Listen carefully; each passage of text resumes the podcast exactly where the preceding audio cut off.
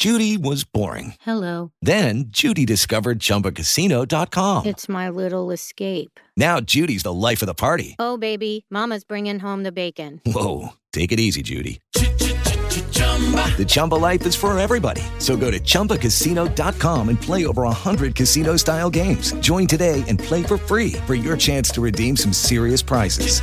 chumba ChumbaCasino.com. No purchase necessary. Void where prohibited by law. 18 plus terms and conditions apply. See website for details. Welcome to Crime Watch Daily Podcast, a daily podcast on the latest serious crimes around the U.S. Now, here's your host, Dr. Carlos. Well, is zero dollar bail actually working? Well, this is a news article from CBS, Sacramento.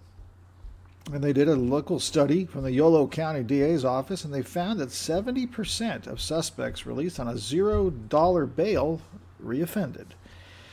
But were they more likely to reoffend? Well, they did another study, and the answer was uh, yes. The new study compared the rearrest rate of suspects who were released without posting bail in Yolo County to those who had to post bail. It's a correlational study. The data shows suspects released on zero dollar bail were twice as likely to be rearrested for felonies and three times as likely to be rearrested for violent crimes compared to those who had to post bail.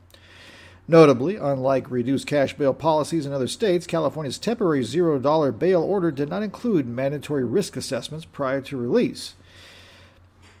Arrest after arrest, victim after victim, according to data compiled by the Yolo County DA's office. Hundreds of suspects were released on a $0 bail during the pandemic and then rearrested in Yolo County alone.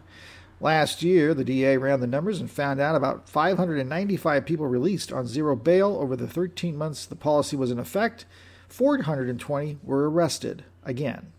That was more than 70%.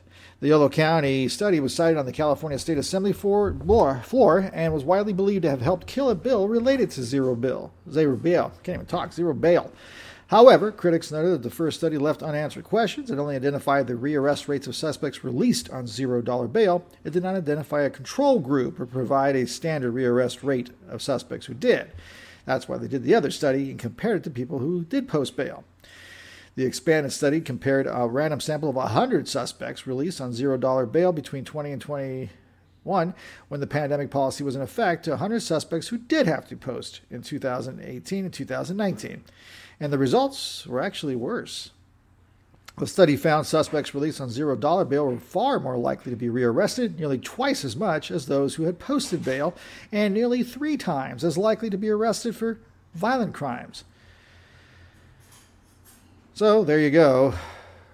Does zero bail work? Well, at least according to this study, or the last two studies we just cited, probably not.